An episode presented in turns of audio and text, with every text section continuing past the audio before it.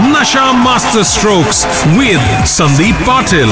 फिर वही Oh, great shot. What a player he is. दीवानगी पाँच मार्च 1921 क्या हुआ था पाकिस्तान की तरफ़ से पहला बल्लेबाज और उनका नाम था नज़र मोहम्मद पाकिस्तान का ये पहला बल्लेबाज रहा जिन्होंने पाकिस्तान की तरफ़ से शतक लगाया था And that could be his 100, indeed it is.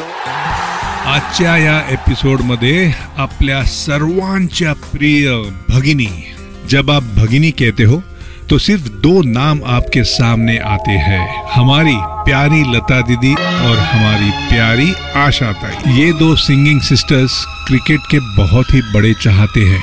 इनके बारे में कुछ दो चार बातें मैं आपको बताने वाला हूँ।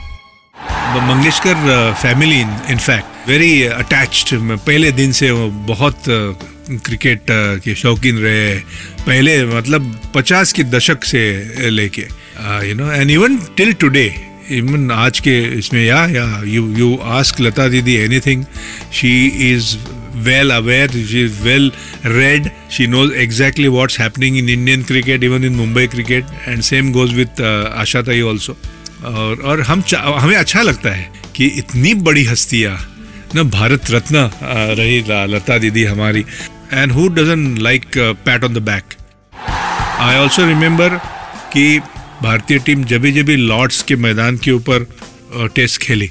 लॉर्ड्स व्यू करके लॉर्ड्स के मैदान के रोड के सामने ही बिल्डिंग है लॉर्ड्स व्यू जिसमें लता दीदी का फ्लैट है। तो एवरी टाइम इंडियन टीम खेली है, चाहे वर्ल्ड कप हो, चाहे टेस्ट सीरीज़ हो, कोई भी मैच हो आईसीसी कप हो, लता दीदी हमेशा भारतीय टीम को खाने के लिए बुलाती है, घर पे। और ना सिर्फ़ बुलाती है, खुद खाना पका के खिलाती भी है। और लता दीदी का गाजर का हलवा इज़ सो फ़ेमस कि जिसने गाजर का हलवा खाया उसकी यू नो ये किस्मत बदल गई। और मैं इसलिए बोल रहा हूँ क्योंकि तीन बार दिलीप वेंगसरकर ने लता दीदी के हाथ का गाजर का हलवा खाया और तीन बार दिलीप वेंगसरकर ने लॉर्ड्स में शतक लगाया। इसीलिए लॉर्ड्स ऑफ़ लॉर्ड्स हमारे जो दिलीप वेंगसरकर है, वो भी हमेशा याद दिलाते हैं लता दीदी के हाथ का गाजर का हलवा। 79 में जब पाकिस्तान भारतीय दौरे पे आई थी बहुत सालों के बाद मेरे ख्याल से 14 साल के बाद, जहाँ पे मेरी शुरुआत, मेरे क्रिकेट करियर की शुरुआत हुई। मेरी पहली मैच मुझे जो खेलने का मौका मिला वो चेन्नई 79 पाकिस्तान के खिलाफ। वो पांचवा मैच था मुझे, मेरे ख्याल से चौथा या पांचवा मैच था।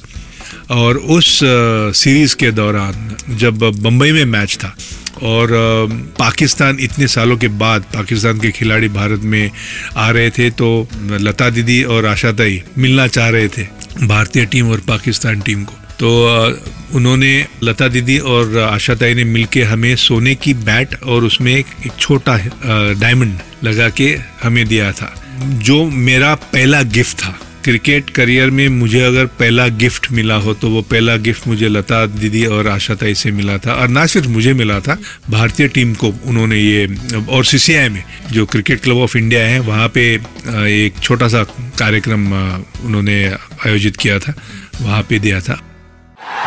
मुझे ये भी बिल्कुल याद है, और आज भी हम बहुत हँसते हैं इसके ऊपर।